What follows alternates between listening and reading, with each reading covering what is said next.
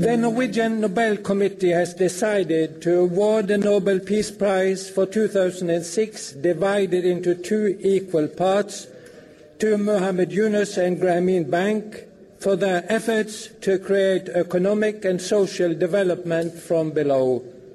Lasting peace cannot be achieved unless large population groups find ways in which to break out of poverty. Microcredit is one such means. I år 2006 der modtog den bangladeshiske økonom Mohammed Yunus Nobels fredspris for sin banebrydende idé om mikrolån. Det var en opfindelse, der blev rullet ud som den helt store redningsidé til at bekæmpe fattigdom i verden, og den spredte sig med lynets hast. Og måske kan nogen endda huske, at Yunus talte på Orange Scene på Roskilde Festival i 2009 og tog verden med storm. Ideen var simpel. Problemet ved fattigdom er, at fattige mennesker ikke har adgang til startkapital, så de har svært ved at få startet virksomheder op. Så hvad er løsningen? Jo, ideen var at give fattige mennesker adgang til små lån, så de selv kunne starte virksomheder op og derved frigøre sig selv fra fattigdom. Det lyder meget simpelt, og måske var det også for godt til at være sandt. Det her er historien om en idé, der lovede mere, end den kunne holde. I det her program, der går vi mikrolån efter i sømne, taler med en udviklingsøkonom om, hvorfor det gik galt, hvad man så kan gøre i stedet for, og stiller spørgsmålet, hvordan arbejder økonomer med at udrydde fattigdom? Trade deal between the United States and China. En periode med arbejdsløshed i Danmark. Arbejdsudbuddet vokser. Nominalt princip, der lige så langsomt udhuler blandt andet boligbeskatninger. Finanstilsynet advarer nu mod den digitale myndighed. Pengene skal kunne flytte sig med lynets hast hen over grænserne mange gange om dagen.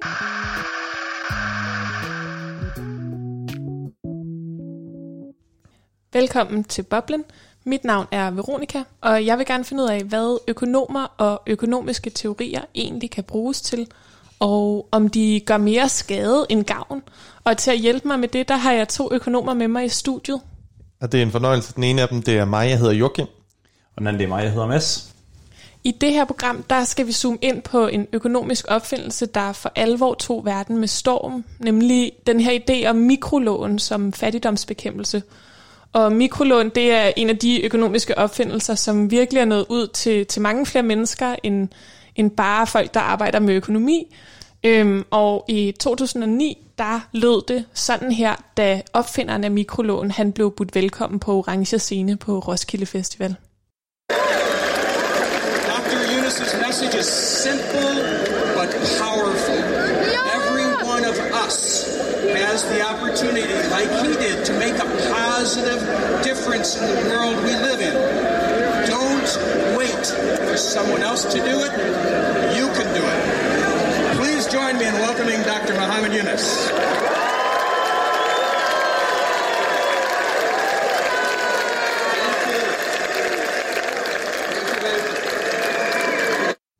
Ja, det her det var jo virkelig en, øh, en hyldest, som Mohammed Yunus han fik på, på Roskilde Festival i 2009. Og, og det er jo også en, virkelig en løsning, som bliver præsenteret som noget, hvor vi øh, som enkeltpersoner kan være med til at gøre en kæmpe forskel ude i verden. Og jeg kan også godt selv huske, at jeg har hørt om mikrolån både i nyheder og øh, fra nødhjælpsorganisationer og også i skolen. Øhm, og måske så er der faktisk også nogle af jer, der ligesom mig var børn eller unge i nullerne, der kan huske, at DR's online community, det her skum, som nogle af jer måske også kan huske, kan I huske det med, så Joachim? Ja, jeg kan godt huske om. Ja. Jeg har selv brugt. ja.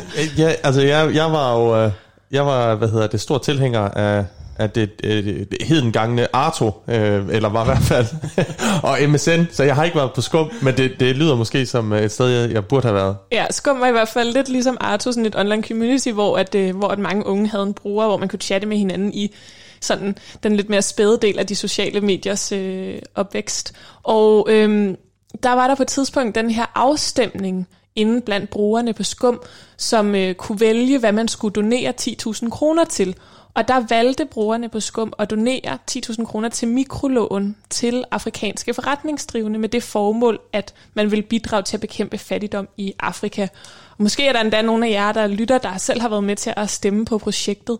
Men i dag så skal vi prøve at tale om, hvad det egentlig var, fidusen var ved mikrolån. Og Joachim, vil du ikke prøve lige hurtigt at fortælle, hvad mikrolån var for noget? Jo, det, det vil jeg gerne. Jeg øh, hvad hedder det, er økonomistuderende og studerer øh, meget det, der hedder udviklingsøkonomi, som netop beskæftiger sig med spørgsmål om øh, hvad hedder det, ressourcer og fattige og, og rige lande osv. Og, øh, og en af de ting, man har interesseret sig meget for, det er det her med mikrolån. Og ideen, som du egentlig startede med at sige, er, er relativt simpel. Grunden til, at, man, at det er et lån, som man kender det, hvor at man får nogle penge, øh, mod øh, en aftale om at betale flere penge tilbage i fremtiden, at man betaler tilbage med rente, øh, og på den måde så er det et lån, ligesom så mange andre lån. Grunden til, at man kalder det mikrolån, det er fordi, de er ret små. Altså hvis man skal, hvad hedder det, øh, for eksempel hvis man skal låne til et hus, et boliglån, så kan det være, at det er flere millioner, man låner. Men mikrolånene, det er ikke, det er ikke lige så mange penge. Mads, vil du ikke prøve måske også øh, at fortælle om, hvordan, altså de her mikrolån, der er noget særligt ved den måde, de er bygget op på, som jeg har forstået det?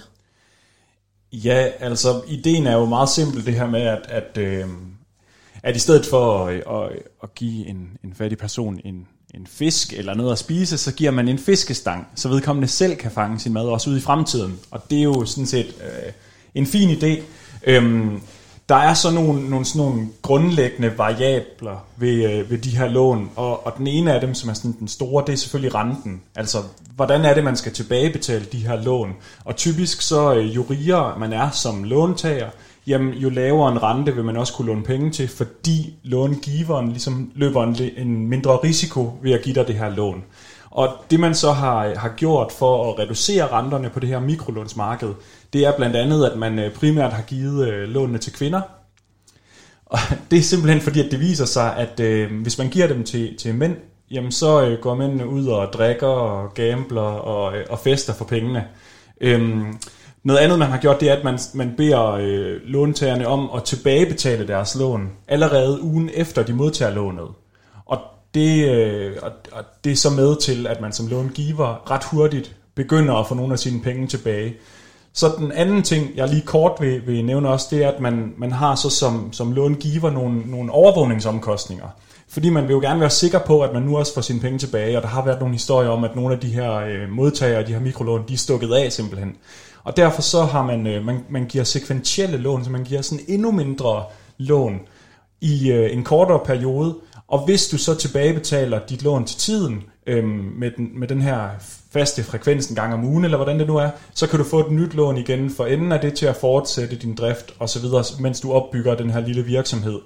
Og den anden helt store ting, øhm, det er, at man, man har lavet sådan et kollektivt eller et fælles hæfte for de her lån. Og det vil sige, at lånene bliver altså ikke givet til en enkelt person, men i stedet for så bliver det givet til en gruppe af for eksempel fem personer, som har nogle forskellige små aktiviteter. En har måske en ged, og en har måske en mark, og en har måske øh, en eller anden lille forretning og sælger ris, eller hvad det nu er. Og på den måde så prøver man ligesom at skabe sådan en, en øhm, Altså hvis den ene person høsten slår fejl, så kan de andre personer ligesom gå ind og dække for vedkommendes mangel, øh, manglende evne til at tilbagebetale lånet.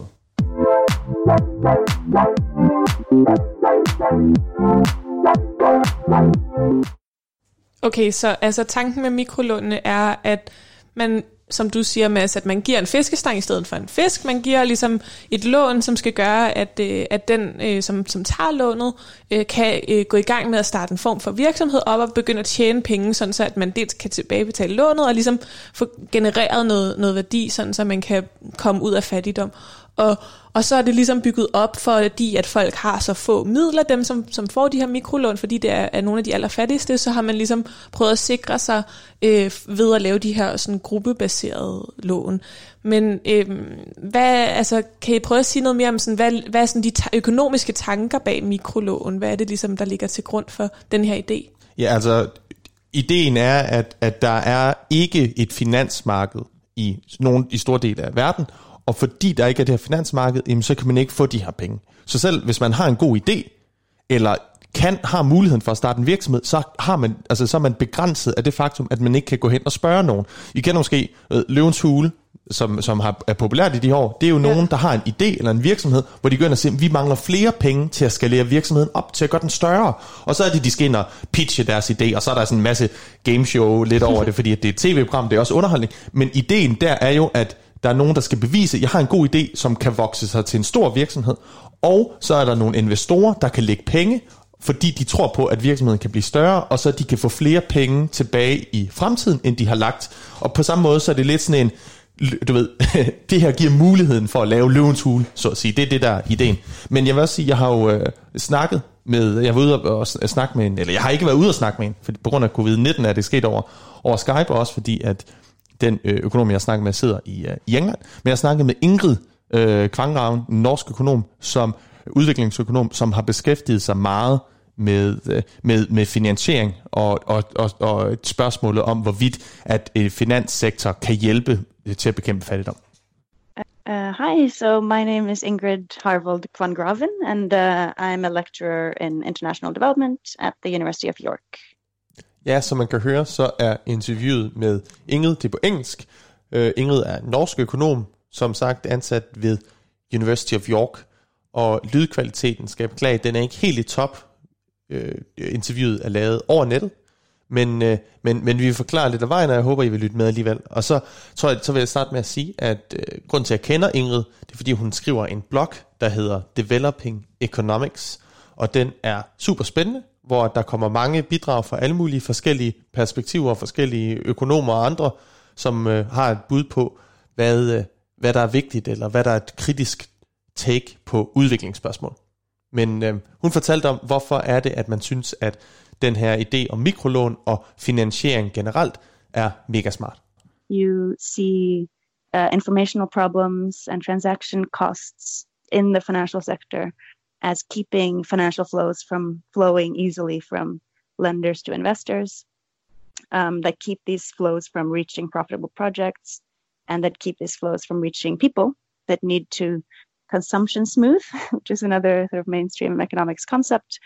That is that you assume that someone's someone will have a higher income later in their life, so you provide credit to them the beginning of their life so that they can smooth their consumption over time. Um, so this idea of how finance works has been used as an argument to deregulate and liberalize financial systems in the US, but also all over the world uh, since the 90s. So it's meant to lead to, you know, new enterprises being established, increased efficiency, uh, more entrepreneurship, and um, yeah, this consumption smoothing basically, which could lead to poverty reduction as well and protection from risk Så der er, fortæller hun, ligesom det der med, at der kan komme nye virksomheder, tror man. Og så en, af, en ting, som, som vi ikke nævnte før, som Ingrid nævner her, det er forbrugsudjævning. Ideen om, jamen, fordi at vi har, hvis man har muligheden for at starte en virksomhed og tjene penge i fremtiden, så kommer man jo til at tjene penge i fremtiden. Men lige nu, der står man og har ikke særlig mange penge. Så, så spørgsmålet er, jamen, hvordan kan jeg sørge for, hvis jeg kommer til at tjene penge i fremtiden, at jeg ligesom får, får lidt mere for gavn af den fremtidige mulige rigdom nu. Og der kan man sige, så er det en god, kan det være en idé at låne penge, og så bruge dem nu, og så i fremtiden, hvor jeg flere penge, betale dem tilbage. Og det er der også nogle øh, økonomer, der argumenterer for, jamen, det er derfor, at det for eksempel kan være en god idé at tage SU-lån, mener man, fordi at man så derfor kan, du ved, have det bedre, mens man er studerende, og så i fremtiden, når man har ret mange penge, når man har flere penge, så har man ikke lige så meget brug for dem. Og, og for eksempel, hvis man har, når, du ved, når børnene flytter hjemmefra, så har folk vildt mange penge. Hvor, hvad skal de bruge dem alle sammen til? Måske ville det være federe, hvis man havde dem, mens man er studerende. Øhm. Men, men en, af de, en af de helt store forskelle, synes jeg, på at lave den her sammenligning med SU-lån og, og så til det her øh, mikrolån, det er jo, som jeg var inde på før med den her rente. Altså renten på de her mikrolån er jo betydeligt mange gange højere end på SU-lån. Så grunden til, at, at, at vi taler om øh, SU-lånet i Danmark som noget, øh, noget, der egentlig er meget smart for mange at tage, det er fordi renten er så lav, at tilbagebetalingerne på SU-lånet også er relativt lave. Øh, hvorimod, når man taler om mikrolån, jamen så, øh, så varierer de her renter rigtig, rigtig meget fra forskellige mikrolånsinstitutioner, og nogle gange så er de altså over 100 procent. Du lytter til Boblen på Radio Loud.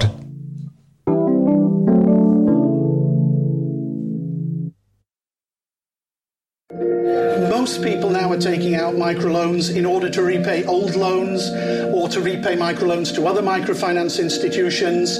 And the poor are gradually becoming trapped in a, a, a web of microdebt. Ja, som Mads han sagde, så er der nogle, nogle ting i forhold til renterne på, øh, på de her mikrolån. Og i 2011, der udkom den danske journalist Tom Heinemanns dokumentar Fanget i mikrogæld, som var den, som vi lige hørte et klip fra traileren til. Og her der blev solstrålehistoriens skyggesider præsenteret. Øh, dokumentaren den viste blandt andet, hvordan nogle af dem, som havde optaget de her mikrolån, blandt andet i Bangladesh, var blevet fanget i gældscirkler, som vi hørte i klippet. Ligesom at den øh, gennem ikke tidligere offentliggjorte papirer også viste, hvordan at Mohammed Yunus, altså opfinderen bag, øh, bag de her mikrolån, og hans bank, Grameen Bank, havde lavet en hel masse krumspring for at undgå at betale skat. Så der begyndte ligesom at blive sået lidt tvivl omkring motiverne øh, for, det her, øh, for de her mikrolån. Og voldsomst af det, af det hele, så var dokumentarens afsløring af, at flere selvmord i Bangladesh, de blev anset for at være en direkte konsekvens af det meget voldsomme pres, som gældsinddriverne havde udsat lånerne for, blandt andet også fordi, at, at det er de her øh, fælles lån, som flere har taget sammen.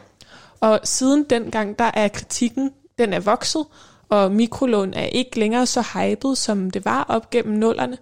Men jeg kunne godt tænke mig at prøve at spørge jer, øh, Mads og Joachim, altså, hvorfor er det lige øh, helt præcis, at den her sådan ellers ret simple løsning, som virkelig vandt indpas, og som virkede som om man virkelig havde fundet nøglen til at bekæmpe fattigdom, altså hvorfor var det måske ikke alligevel var så, var så simpel, og hvorfor, hvorfor har den kunne have så voldsomme konsekvenser? Ja, det er jo et spændende spørgsmål, øhm, og, og var også noget af det, som jeg, jeg snakkede med, øh, med Ingrid om, fordi at, at spørgsmålet er, men hvis der var mange, der troede, at den her idé var god, hvad var det så, der gik galt? Og hun peger blandt andet på, jamen, at det ikke nok bare at give lån, det afhænger jo rigtig meget af, hvad bruger vi pengene på? Um, there's this idea of this one size fits all, that there's a universal relationship that increased financial development, by which they mean deregulation and increased credit, um, always leads to economic growth. Um, but of course, like if you look at how um, finance actually impacts development, uh, how it is used matters. Like where the finance goes matters. So it's not just that more finance is always going to lead to more growth. Uh, and you can see also that some economies have high measures of financial inclusion and low levels of human development, and vice versa. Jeg øh, tilbage i 2014, der, øh, der var jeg på sådan et sommerskoleophold i, i London på, på noget, der hedder LSE, London School of Economics. Øhm, og det var øh, for at tage et fag om udviklingsøkonomi øhm, på, på et af de sådan mest øh, anerkendte øh, øh, hvad hedder sådan noget? Universiteter, institutioner. Ja, universiteter, øh, økonomiske de- departments. Ja, der var en, de, de, de, de kan der skram derovre. Institutter for økonomi, tror jeg, jeg leder efter. Men deres, øh, deres konklusion på den her gennemgang af, hvad mikrolån var for noget, det var egentlig, at, at det plejede, altså i gang, øh, tidligere, tilbage i nullerne, der havde man set det her som sådan en, en magic bullet, en magisk kugle over for, imod øh, fattigdom. Men det er der ligesom ikke rigtig nogen, der, øh, der påstår, at det er længere. Øh, og, og det handlede, øh, det, det handlede altså ikke kun om indkomst og forbrug, men, men det handlede også rigtig meget om, at man ligesom ville, øh, ville give de folk, der modtog de her mikrolån, noget frihed og noget, sådan, noget empowerment. Øhm, på trods af det, så er det altså stadigvæk meget, meget udbredt. Altså man mener, at der i dag findes mellem 130 og 200 millioner lånere på mikrokreditmarkederne. Øh, og, og de her mikrokreditinstitutioner, det er jo typisk nogle NGO'er, det vil sige, at de er non-profit organisationer, som får penge fra store fonde, fra Bill og Melinda Gates Foundation og fra øh, bankers øh, fonde og, øh, og UNICEF og, og alle mulige andre fonde, fordi de stadigvæk sælger en rigtig, rigtig god historie, netop at det er sådan en, en hjælp til selvhjælp. Ja, og der, der var noget, det Ingrid nævnte, det var, at, at det netop fokuserer på individet, og derfor træk, hvad hedder det, at derfor siger man, at staten spiller en mindre rolle, men at det måske er en del af problemet. Within this financial inclusion view as well, the state is thought of as something that you know should get out of the way, um, that is just there to to provide some minimum regulation, maybe some financial literacy programs, and support competition. Uh, whereas when we see how finance has actually been used in development, like successful development episodes in the world, the state has actually played a much more uh, targeted and direct and interventionist role. Så det Ingrid siger, at øh, er, at i det her øh, perspektiv, hvor, hvor mikrolånene ligesom passer ind, det her finansielle inklusion med, at finanssektoren er meget vigtig, der ser man ikke staten som har sådan en aktiv rolle, som vi for eksempel kender det fra en dansk sammenhæng, hvor, hvor øh, staten fylder ret meget. Jeg ved ikke, om I har kan I, altså, nogle gode eksempler på, hvordan staten fylder en, en dansk sammenhæng, at der, man ligesom har støttet nogle bestemte industrier og sådan noget. Jamen, øh, vi har jo givet subsidier til øh, for eksempel vores vindmølleindustri, altså til, til Vestas. Hvad betyder subsidier? Subsidier, subsidier det er øh, simpelthen, at man giver, øh, at, at staten går ind og investerer eller giver penge til for ja, eksempel Vestas. Man understøtter en, en specifik industri. Ja, men, men, men en måde, man så også kan angribe det her øh, mikrolån, finansiel inklusion, er jo at se på, har det virket? Fordi det netop har været så udbredt. Og der siger øh, Ingrid, at øh, det heller ikke er overbevisende, hvis vi ser på ligesom, hvad er der af, af eksempler, hvad er der af data. Also, empirically also you, we can see that there isn't a lot of evidence that financial inclusion leads to positive development outcomes and um, uh, 50 to 90 percent of all credit which is a huge part of the financial inclusion agenda actually goes to consumption in developing countries. So in a way if you take a different approach, it, you know, it does it makes sense that it goes to consumption because in developing countries in low income communities, you're unlikely to see lots of profitable investment opportunities because profitable investment opportunities rely on you know a skilled labor force, um, te- access to technology, and and those kinds of things that are unlike you're unlikely to find in um, low income setting. And at the demand side, you have lots of low income households that have unmet demand for basic consumption, right? Like food, education, health. Um, and at the same time, uh, low income. So, you know, they're uh, likely to use credit to meet those demands without actually being able to increase their income with that credit. Ja, så du siger tidligere, altså nu uh, Ingrid, hun er herinde på no, blandt andet, at 50-90% af de her lån, de, de bliver anvendt til forbrug. Og så, nu var du inde på den her sammenligning med Løvens Hule tidligere, Joachim, men det lyder for mig mere som om det er en slags øh, forbrugslån, som vi kender, når man skal ud og købe nyt tv herhjemme. Ja, altså at det måske i virkeligheden at de der, at mere sammenlignet med kviklån, end det er at sammenligne med, med Løvens Hule. Men det, det, hvad skal man sige, det, det, er jo, det er jo stadigvæk ind under den samme paraply, som er lån, men hvor man kan sige, dem, der har, dem, dem, der udruller mikrolån, håbede måske, det var, mikro, at det var løvens hule, men at det, det så har vist sig, det er, at det måske snarere er, er kviklån. Men det giver jo god mening, som Ingrid siger. Altså, folk har ikke særlig mange penge, så hvis du får penge mellem hænderne, så vil du jo gerne bruge det på nogle af de ting, du kan få. Ja, så måske kan man sige, at altså, ideen med mikrolån, den, det der ligger til grund for den, er, at der ligesom er et overskud blandt dem, der tager mikrolånet til at få en idé til at starte en virksomhed op, øh, og måske har mikrolånene slet ikke taget ordentligt højde for, at de mennesker, som de er rettet mod, er øh, ekstremt fattige, og øh, har derfor brug for pengene nu og her til mad, eller til huse, eller, eller til børns skolegang. Ja, og så altså det smukke ved den her idé om mikrolån, det er jo også det her med, at øh, lidt ligesom vi kender det i Løvens Hule, ikke? altså tanken bagved tror jeg egentlig, at, at den beskriver meget godt den øh, analogi, nemlig at, øh, at både låntager og långiver har en eller anden fortjeneste ved det her. Altså hvis jeg giver et eller andet, en, en saltvandsindsprøjtning til, øh, til en eller anden lille virksomhed, en, en, en fyr, der skal til at... Øh, til at starte sit eget lille landbrug. Altså, hvis han så lykkedes med at drive det her landbrug, fordi han investerer sine penge, jamen så kan han også øh, få et eller andet afkast og tilbagebetale en eller anden rente, så jeg også tjener penge. Og derfor er det jo godt for alle. Hvis pengene går til forbrug, så tvivler jeg stærkt på, at det heller, at det heller ikke er godt for, øh, for långiveren.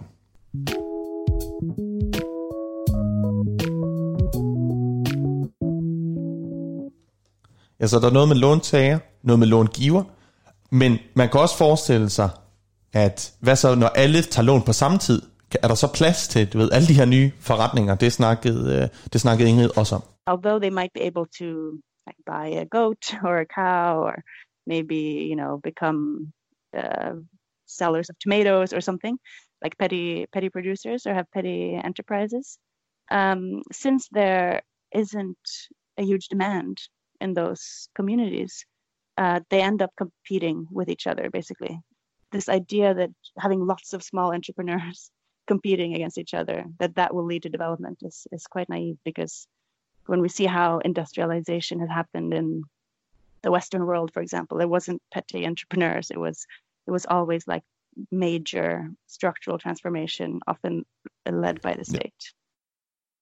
Ja, nu er øh, en af, så, så der er, hvad hedder det, en, en, et problem i, at hvis der er mange, der kommer ind, jamen så kommer der konkurrence, og de ligesom kan udkonkurrere hinanden igen, og så er der nogen, nogen der, der ikke øh, ryger i svinget, så at sige, og derfor får svært ved at betale, øh, betale deres lån tilbage. Og som, øh, hvad hedder det, det, det er jo, man så sidder og siger, jamen hvis det er så galt, og det her, hvorfor er det så, det er blevet udrullet så meget? Øhm, men der er nemlig også nogle studier, der viser, at det kan have positive effekter. Men Ingrid snakkede lidt om, sådan, hvad er det, studierne viser, og hvad er det, der er problemet med de studier, der viser positive effekter? So a lot of studies have actually shown really damaging effects. So some some studies show oh there isn't much effect, so that's kind of the best case scenario. Uh, but then there's been lots of studies that uh, debunk a lot of the microfinance um, claims that microfinance is good for poverty reduction because generally those studies that show that there's a positive effect they look at the short-term increase in consumption. And of course like if you're a person living in poverty you get a loan. You go and buy food for your family or you pay for healthcare for your child or something that you couldn't previously afford. It looks like you're obviously less poor in like the first week maybe or the first month after your loan. But then if you look at more long term uh, a lot of people actually end up much much worse off because they have to repay pay that loan Ja, man kan jo, man kan jo fortælle sig, altså Inge hun fortæller her om, øh, om hvordan nogle gange, så når man modtager de her lån, så øh, er man nødt til at gå ud og øh, bruge pengene på at forsørge sin familie for eksempel, og så kan man måske ikke betale lånet tilbage, og så ender man i en meget, meget dårligere situation, end man var til at starte med. Og man kan jo forestille sig herhjemme, altså det her med, at man har fælles hæfte på de her lån, hvis jeg nu skulle tage et lån, øh, øh, til at starte en eller anden virksomhed, og den virksomhed så ikke går som planlagt, og jeg får et underskud, så hvis jeg har taget det lån sammen med mine naboer, eller mine venner, eller folk i min omgangskreds, og de så skal til at betale for min fejletagelse, det tror jeg er knyttet med en enorm skam, og med, øh, altså, med næsten hets, og man hører nogle af de mest forfærdelige historier, øhm, om, om folk, der har modtaget de her mikrolån, ikke kan betale dem tilbage, og simpelthen ender med at begå selvmord. Der har i, øh, i Indien over en 10-årig periode været øh, op til 300.000 selvmord blandt øh, hvad hedder sådan noget, farmers. Og, øh, og man mener, at størstedelen af de her selvmord, de har været øh, primært forårsaget af, af gældsstiftelse. Ja, så det er, altså det er virkelig nogle, nogle voldsomme konsekvenser, som de her mikrolån har haft i nogle, nogle af de lokalsamfund, som de er blevet, øh, blevet indført i.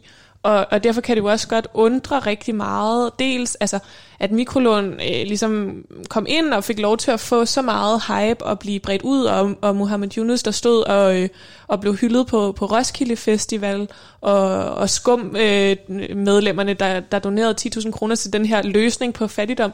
Og så har det alligevel øh, jo vist sig i virkeligheden at være, være et kæmpe problem, men du nævnte tidligere, Mads, at det er jo noget, der stadig foregår. Og der fandt jeg bare et, et interessant citat i forhold til, øh, da jeg sad og researchede til det her program, altså i forhold til, hvorfor er det, at at den her idé bliver ved med at fortsætte, øh, selvom at, at det faktisk har vist sig at have nogle, nogle ekstremt voldsomme konsekvenser for de mennesker, der er involveret. Og det er fra en økonomisk antropolog, der hedder Jason Hickel, og han prøver at beskrive, ligesom, hvad er det, der er så, så, så, så interessant ved den her idé, at den, at den ligesom kan få os til at, øh, at bakke op om den, selvom at vi egentlig får at vide, at det måske ikke virker. Og der skriver han, at det er en idé, som promises revolution without the messiness of class struggle, and what is more, it promises that we can help save the poor while making money from it. It's an irresistible tale. Du lytter til Boblen på Radio Loud.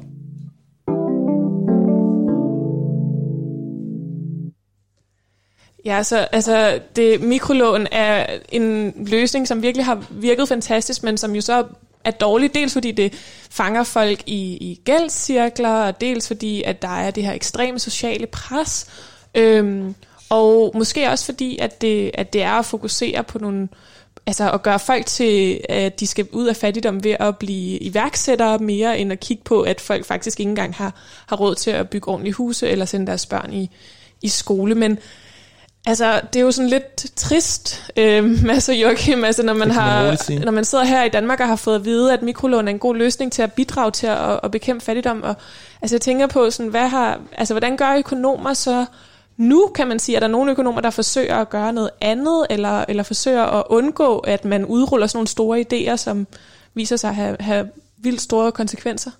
Altså ja, der er en klar tilgang til øh, fattigdomsbekæmpelse eller øh, til at undgå den slags problemer, som dominerer den måde, som man laver øh, udviklingsøkonomi på, eller som mange økonomer går til det på. Og det er, en, øh, en, en, det er baseret i en metode, hvor man ligesom skal teste, hvad er det, som virker. Og det er faktisk også den metode, som har lagt til grund for nogle af de studier, der viser, at mikrolån måske ikke, ikke har den der ønskede eller gavnlige effekt.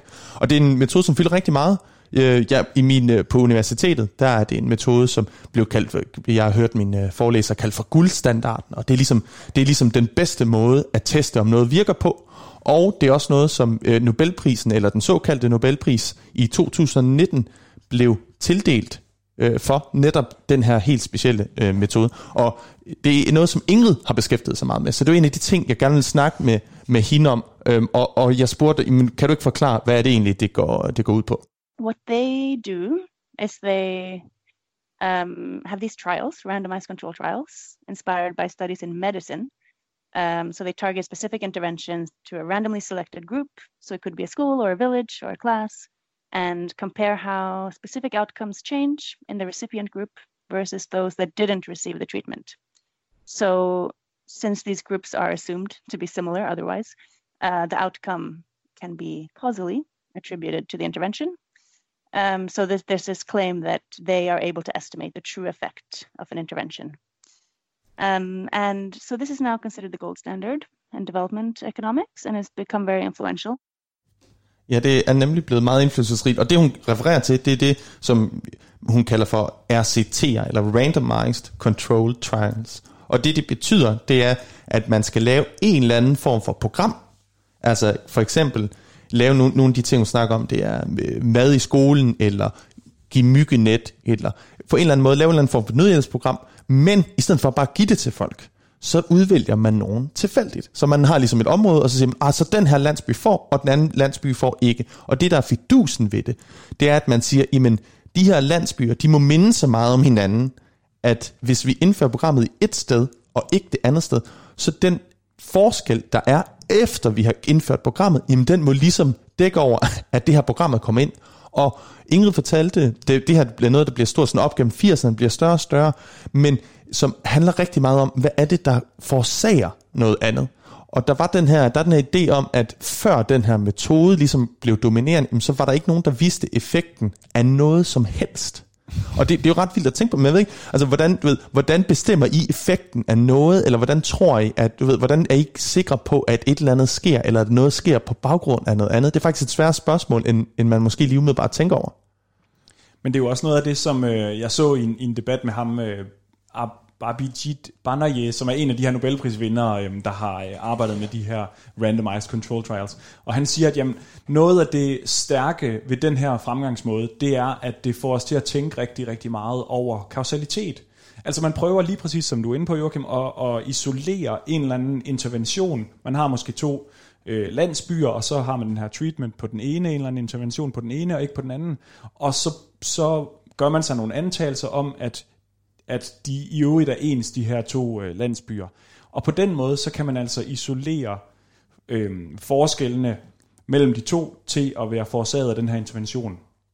Så, altså, så hvis jeg lige skal prøve sådan at forstå øh, helt præcis, hvad det er, de her randomized control trials er, så kan man sige, at i modsætning til mikrolån, hvor man ligesom fik en god idé, startede det et sted, og så udrullede det til hele øh, verden med det samme, så her så laver man en slags forsøg, hvor man tester noget af, og ser om det har nogle, nogle langsigtede positive konsekvenser, og så derfor kan man ligesom udvikle en bredere, altså ud, øh, udbrede det og en bredere teori bag, eller hvordan? Ja, ideen er, at man skal ligesom finde, hvad er de, hvad er de bedste måder at lave øh, nødhjælp på eksempelvis, eller nødhjælp kan man kalde det, men bare lave politik på, fordi vi kan sige, jamen for eksempel så har man vist, at en ormekur er vildt effektiv. At orm, øh, det, er, det her orm, altså sygdomorm, øh, nogen øh, har, kender måske, eller kan huske børneormen, men, men at orm kan være et stort problem, og at hvis man giver ormekur, som er ret øh, billige, jamen så er det noget, som betyder, at mange børn kommer i skole, og så kan det være en god idé at gøre bredt. Ja, så du er inde på det her med, at de er billige, så der er også noget med det her med, hvad det er for nogle treatments eller nogle interventioner, der ligesom er omkostningseffektive i forhold til, om man skal sende læger mere ud i lokalsamfund, eller om man kan give en bred ormekur, og så kommer skolebørnene ind til byen for at få deres uddannelse.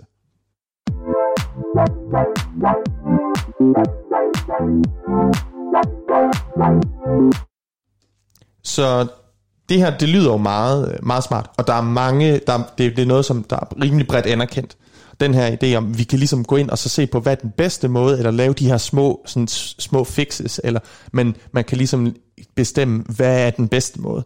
Men det er noget, Ingrid er meget kritisk overfor, og det var en af grundene til, at jeg gerne vil snakke med hende, det var, jamen hun synes, at den her metode faktisk ikke er særlig, ikke er særlig god af forskellige årsager. Og det var jeg vildt interesseret i, hvordan kan det være, at det her, som der er vildt mange, der synes, der er godt, altså hvor man tænker, det, som, øh, det var jo også lidt, lidt det vi så mikrolån, var mange, der synes, der, der var godt uden sammenligning i øvrigt, fordi det her, det, det går på det metodemæssige og ikke på, på indhold, men der er noget, der vildt mange, der synes er godt, og så som økonom står, stiller hun sig op og siger, at jeg synes faktisk, at det er lidt misforstået.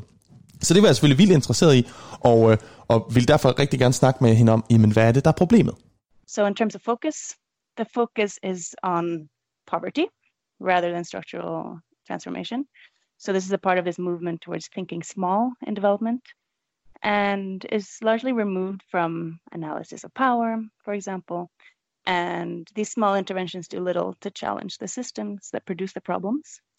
Uh, to give an, an, example, to make it more concrete, uh, austerity has, you know, affected the education system in a lot of developing countries. But the Nobel laureates, instead of looking at that as an issue, direct our attention and our focus to things like the effects of school meals or absenteeism of teachers or a number of teachers in a classroom. So it directs our focus in a very specific way. So critics question whether this approach will actually be able to significantly reduce poverty because of this, you know, direction of a focus away from the issues that are at the very core of the problem. Um, and it limits the types of questions that we can ask. Så hun nævner blandt andet austerity, som jo er besparelser i velfærd eller besparelser på staten, øhm, som noget, som man ikke fokuserer meget på, men for eksempel ser på, hvorfor er der meget lærerfravær, og hvordan kan vi minimere lærerfravær på den enkelte skole. Og, og det er det, hun så siger, det er et fokus, at vi ser noget på den enkelte skole, eller de enkelte lærere, sådan, hvad kan vi ændre der, i stedet for at se på mm, det store og hele systemet og samfundet i sådan en, i, i, i et større billede. Og, og, og det er en af kritikpunkterne, men fokus er på det små, og det er jo de store ting, de store strukturer, som skaber fattigdom. Men, men da, da Duflo og Banerje, de, øh, de rigtig kommer frem med, med den her tilgang. Og hvem er det? Hvem er det? Er det dem, der ja, det vandt? De to, der, det er to af de tre personer, der vandt Nobelprisen okay, ja. for den her idé om, om randomized control trials. Ja. Øhm, de skrev en bog tilbage i 2011, som hed Poor Economics. Og det er sådan lidt et pun, men det kan altså oversættes til sådan dårlig eller fattig økonomi. Øh, og den bog, den kaldte de så øh, en radikal gentænkning af, hvordan global fattigdom skal bekæmpes. Så, altså, så de har ligesom også været meget selvsikre i, at den her metode kan bruges til at bekæmpe fattigdom. Ja, men det er ikke den, øh, den eneste kritik, der er sådan med, at, at det ændrer fokus. Hun snakker også om nogle andre kritikpunkter, som Ingrid også finder, finder uh, meget væsentlige. So an example uh, is that the laureates in their work, they often argue that poverty can be solved by cor correcting these cognitive biases. So these are the nudges um, that are getting quite famous now in economics. Uh, so basically, they design different nudges to get people to save, for example, or to get a vaccine, or to invest in fertilizer. Um, so the underlying assumption here is that if only people behave rationally, they can get out of poverty. That it's a problem with individual behavior. Så har vi fokus på, på individet, siger hun, og at der er nogle ting, vi gør, som ikke er særlig smarte.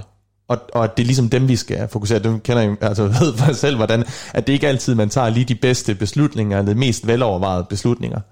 Men det betyder jo ikke, at, at man er fattig i Danmark, bare fordi, at du ved, vi som individer i Danmark ikke altid tager de bedste beslutninger. Og på samme måde så mener hun, jamen vi skal se på, på strukturerne, vi skal ikke se på de beslutninger, som individer tager.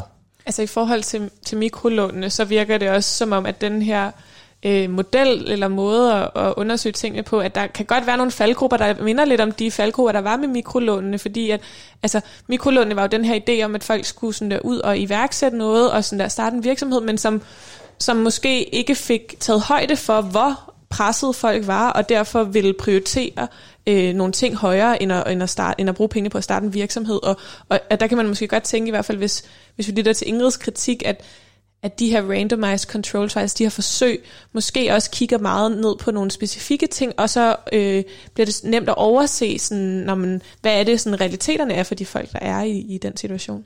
Men et af de store, en af de store udfordringer inden for hele feltet med udviklingsøkonomi, det er, øh, altså hvis man skulle sådan opskalere det og tale om, jamen hvordan kan man så få et land til at udvikle sig og hæve, øh, altså begrænse fattigdommen og bekæmpe fattigdommen i hele landet. Og et af de helt store problemer ved at forstå som økonom, hvordan man skal gøre det, det er, at der bare ikke er særlig god datakvalitet. Altså vi mangler rigtig, rigtig meget data, som vi kan bruge i sådan et makroperspektiv til at finde ud af, hvor er det tingene går galt, og hvordan er det, vi skal stå, forstå, hvad problemerne er. Og derfor så tror jeg, man har bevæget sig mere over til at gå ned i de her små interventioner og finde ud af, hvordan kan vi så lave nogle eksperimenter på enkelte, enkelte landsbyer med enkelte, øhm, med enkelte tiltag, som for eksempel med myggenet og ormekur osv., og, og hvilken effekt kan det så have? Ja, ja det er sjovt, det er faktisk det, det er sjovt, du nævner, at, sådan, at, at det er det, man fokuserer på, fordi, og, fordi Inget egentlig også har en kritik der går på, at det faktisk ikke er så nemt at udrulle. Altså, hvad man skulle tænke, det smarte ved det her er jo, så kan vi finde ud af, hvad der virker. Det giver mildt god mening, og så udruller vi det bare på stor skala, men man siger, det kan faktisk godt være, eller vi kan ikke på samme måde udrulle det alle mulige andre steder, fordi at bare fordi det virker et sted, ved vi ikke, om det virker andre steder. So it need, leads to this narrowing of policy interventions. So rather than tackling systemic issues, you know, the focus is on specific interventions towards individuals. So a very you know relevant example in these days is that so the need for so the results don't tell us whether a policy in question can be successfully implemented elsewhere. So because to make such an assessment, you need like a broader judgment of what's going on in the economy and the social realities. Um, because the effects of on an individual or household aren't separate from the societies that in which they exist and the RCTs don't help us understand much about these societies because they only look specifically at the effect of an intervention rather than, for example, an alternative would be, you know, doing qualitative interviews to understand why people responded in a certain way.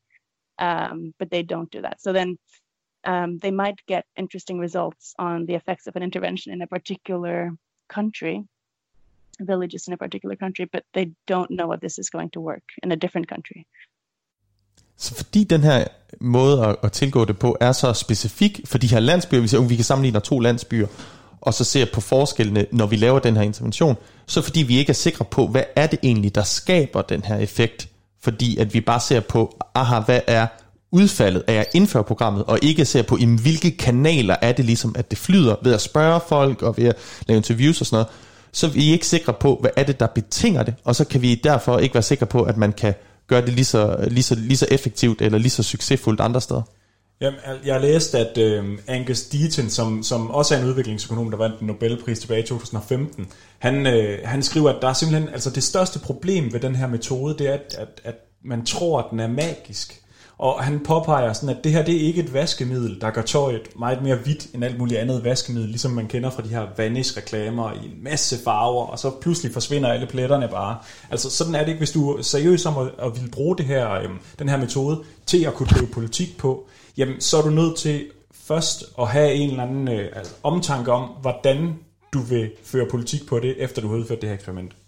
Ja, altså jeg kommer også til at tænke på, det er måske bare lige noget, vi kan skyde ind, at det er også øh, en tilgang, som, som bærer præg af, altså det er jo sådan at lave forsøg med, med nogle folk, ikke? Som, altså på sådan en måde, hvor at man ligesom øhm, står meget højt hævet og kigger på, sådan, hvis vi skubber lidt her, hvad gør folk så, hvis vi skubber lidt? Altså, øh, jeg kommer også til at tænke på det som sådan noget, der måske også kan øh, gøre, at man får sat folk med nogle meget sådan faste kasser, og sådan får virkelig sådan stereotypiseret lidt, øh, når man skal stå sådan fra et højt punkt og sådan kigge ned på, hvordan folk bevæger sig. Ja, det er sådan lidt teknokratisk, det der med, at vi kan lave de bedste måder. Øh, en af Nobelprismodtagerne, Duflo, snakker, har en berømt tale, hvor hun snakker om, at man skal tænke det lidt som om, at vi er sådan nogle VVS'er, der lige skal gå ind og justere rørene. Altså, at der er det her ligesom man kender uh, the pipes, eller du ved, at det her det VVS-system, mm. det er lidt indviklet, det er lidt kompliceret, men hvis vi lige kan skrue og dreje, så kan vi gøre det rigtigt. Hvor at, uh, Ingrid jo siger, jamen vi, vi ved slet ikke, hvordan slangerne og rørene hænger sammen, så derfor så kan vi ikke gå ind og lave sådan nogle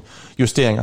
Um, og, og, og, men det sjove er også, Ingrid nævnte, at hun har underviser jo det her, og for de studerende til at læse både argumenterne for og argumenterne imod. Og selvom at hun personligt ikke synes, det er en god idé, og, og ligesom fortæller, hvad er alle kritikpunkter, så mange af hendes studerende synes, når faget er slut, faktisk, at det stadigvæk er en ret god idé, fordi vi ligesom kan gøre noget ved det. Men, øh, men, men der, der, der spurgte jeg jo så, jamen, hvad er det så, hvad er det så, der kan være, altså hvad er det problemet er, eller hvordan er det så, øh, vi skal forholde os til det her på sådan et overordnet plan? Randomized control trial scholars um, often argue that because this evidence is so clear and good, uh, we can now have evidence based policy. And they often make this argument that with evidence based policy, we can depoliticize policymaking, uh, which a lot of um, scholars and, and groups have argued is very dangerous because policy is, of course, uh, has to do with values and judgments and what a society prioritizes. So, removing these value judgments attached to policy um, is a problem from like a democratic perspective um, because just because uh, an RCT shows that a policy is very effective doesn't necessarily mean that that's the kind of policy that that particular society uh, prefers.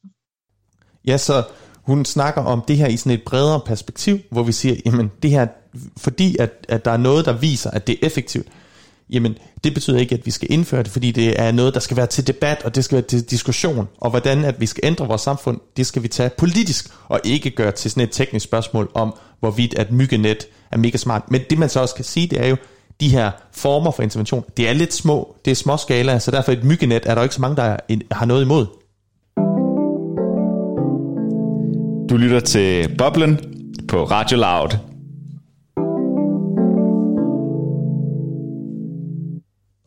Okay, så nu har vi været igennem og høre om de her mikrolån, og hvordan det virkelig blev udrullet som sådan løsningen på bekæmpelsen af fattigdom, og øh, opdaget, at det måske alligevel ikke helt slog til, øh, og rent faktisk bekæmpe fattigdom. Måske øh, greb det et sted, hvor, hvor det ikke helt kom ned til roden. Og nu er der så de her øh, andre, øh, eller den her metode, Randomized Control Trials, hvor økonomerne forsøger at lave nogle, nogle forsøg og, og teste, kan man sige, hvad der virker øh, på sådan et mikroniveau. Øh, men det har så også sine problematikker, har vi lige hørt. Og der kan man jo godt ende med at sidde tilbage og tænke sådan, okay, men altså, hvad skal man så gøre? Eller sådan, hvordan skal, hvad skal vi stille op over for øh, fattigdom i verden? Men jeg tror, det er lidt vigtigt at nuancere det en lille smule og sige, at, at problemet i sig selv er ikke nødvendigvis de her randomized control trials. Problemet er, hvis man ophæver dem til sådan en eller anden guldstandard og starter med at spørge sig, hvordan kan vi bruge de her, den her metode til at bekæmpe fattigdom osv. osv. I stedet for at starte med at sige, okay, vi vil gerne undersøge øh, det ene eller det andet, og så bruger vi den metode, der bedst passer til at undersøge det. Altså, jeg har hørt nogen sammenligne med, at det er ligesom, når du spiller Angry Birds på din telefon, så hver eneste gang du skyder en fugl afsted efter grisene, så, øhm, så rammer du måske ved siden af til at starte med, og så laver du en teori om, at det er fordi, du lavede din, din vinkel eller din kurve lidt for høj. Okay, så nu er min teori, at hvis jeg sænker den lidt, så rammer jeg grisen. Fint nok. På samme måde, så laver vi hele tiden teorier om, hvad er det for nogle interventioner, der virker, når vi skal, øh, når vi skal ja, lave et eller andet tiltag. Og fordelen ved de her RCT'er, ifølge dets fortaler i hvert fald, det er, at det gør hele den proces meget, meget mere eksplicit og transparent. Jamen, det, det er som, som Ingrid fortæller, det er, at det dominerer feltet. Og jeg kan også se fra, fra min egen undervisning, okay, det brugte vi virkelig meget tid på det her.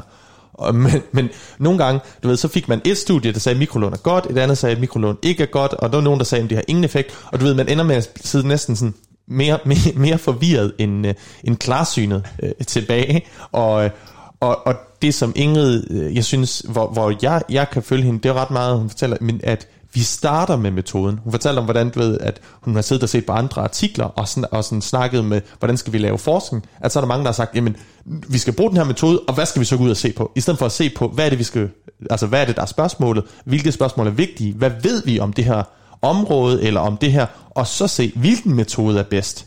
Ja, men jeg tror også, at, at jeg, altså, det handler selvfølgelig om metoder. Nu er I jo også økonomer, så I kommer også til at gå meget ind i, sådan, hvad, hvad er det, der sådan, er spændende med, sådan, hvordan tilgang er og sådan noget. Men for mig, så tænker jeg også, at det, det handler jo også om at, øh, at sige sådan, okay, vi bliver nødt til at stoppe med at tro, at der ligesom kan findes en rigtig nem løsning, som vi bare lige kan sådan, øh, pløje ud over hele verden, og så på den måde får vi bekæmpet fattigdom, fordi der er en masse forskellige dynamikker, som hverken mikrolånene eller de her øh, randomized control trials tager højde for, fordi de er så øh, specifikke.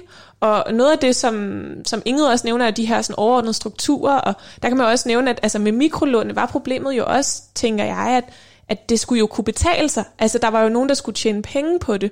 Og, øh, og der er der måske også noget med, at man skal huske at tage højde for, at sådan, hvis vi kun kigger på sådan et mikroniveau, så glemmer vi måske, at der er nogle strukturer i, i samfundet i hele verden, som gør, at der er nogen, der også har nogle interesser i at tjene penge på fattigdomsudryddelse. Og det er det, som jeg havde med det her citat om, at måske er det et, en, en forsimplet idé, måske kan det egentlig ikke lade sig gøre, at man både skal tjene penge og udrydde fattigdom, måske nogle andre ting, der skal til.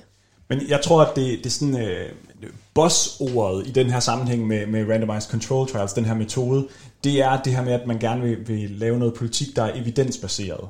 Altså man vil rigtig, rigtig gerne have en eller anden form for øh, for stærkt argument for, at den her politik kommer til at virke, og så kan man retfærdiggøre sin politik gennem sådan et forsøg. Og, og, og en, en, en vigtig problematik ved det, som vi ikke rigtig har talt så meget om, er jo det her det etiske problem med, at man jo eksperimenterer med mennesker.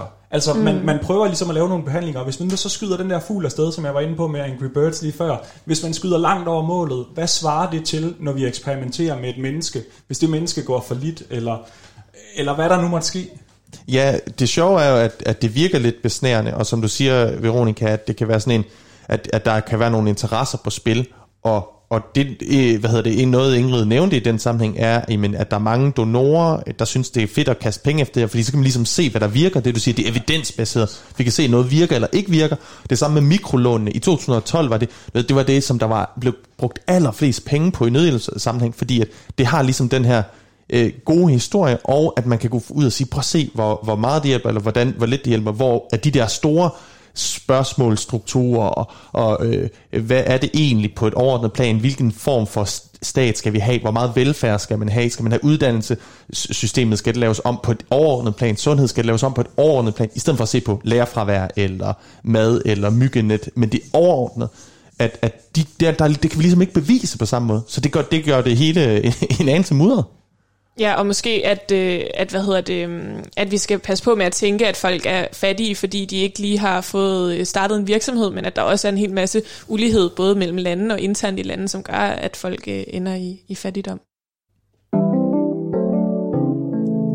Du lytter til Boblen på Radio Loud.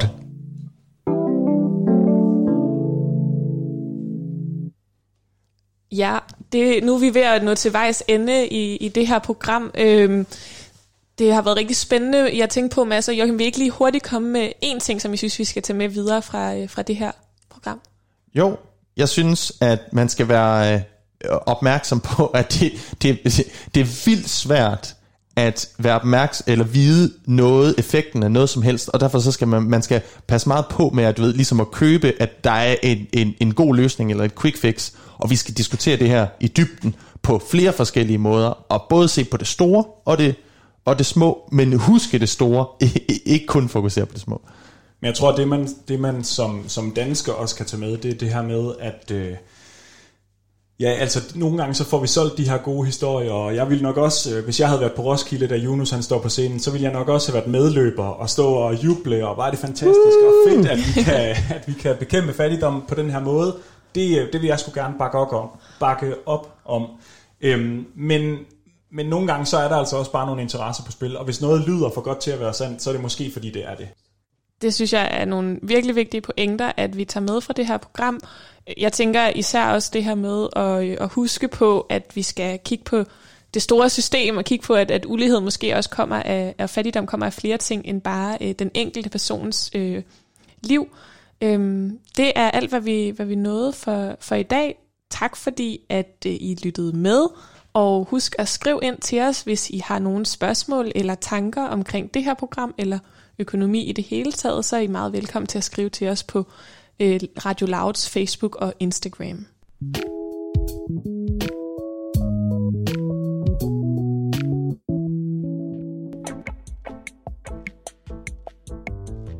Du lyttede til Boblen. Programmet er produceret af Danske Studerendes Fællesråd. Værterne var Joachim Peter Tilsted, Mads Falkenflet Jensen og Veronika Arnsbøl Schultz. Programmet er tilrettelagt af Toge Daler, og musikken er produceret af Esben Kjelsen Krav. Tak til Rethinking Economics, til Ingrid Harvold Kvandgreven, og tak til jer, der lyttede med. Hvis du sidder tilbage med nogle spørgsmål til økonomi, eller hvis du har undret dig over noget, som du har hørt økonomer og andre eksperter snakke om i forhold til økonomi, så vil vi rigtig gerne høre fra dig, så vi kan lave et program om de spørgsmål, som du sidder med. Send dine spørgsmål ind til boblen eller find Radio Loud på Facebook eller Instagram.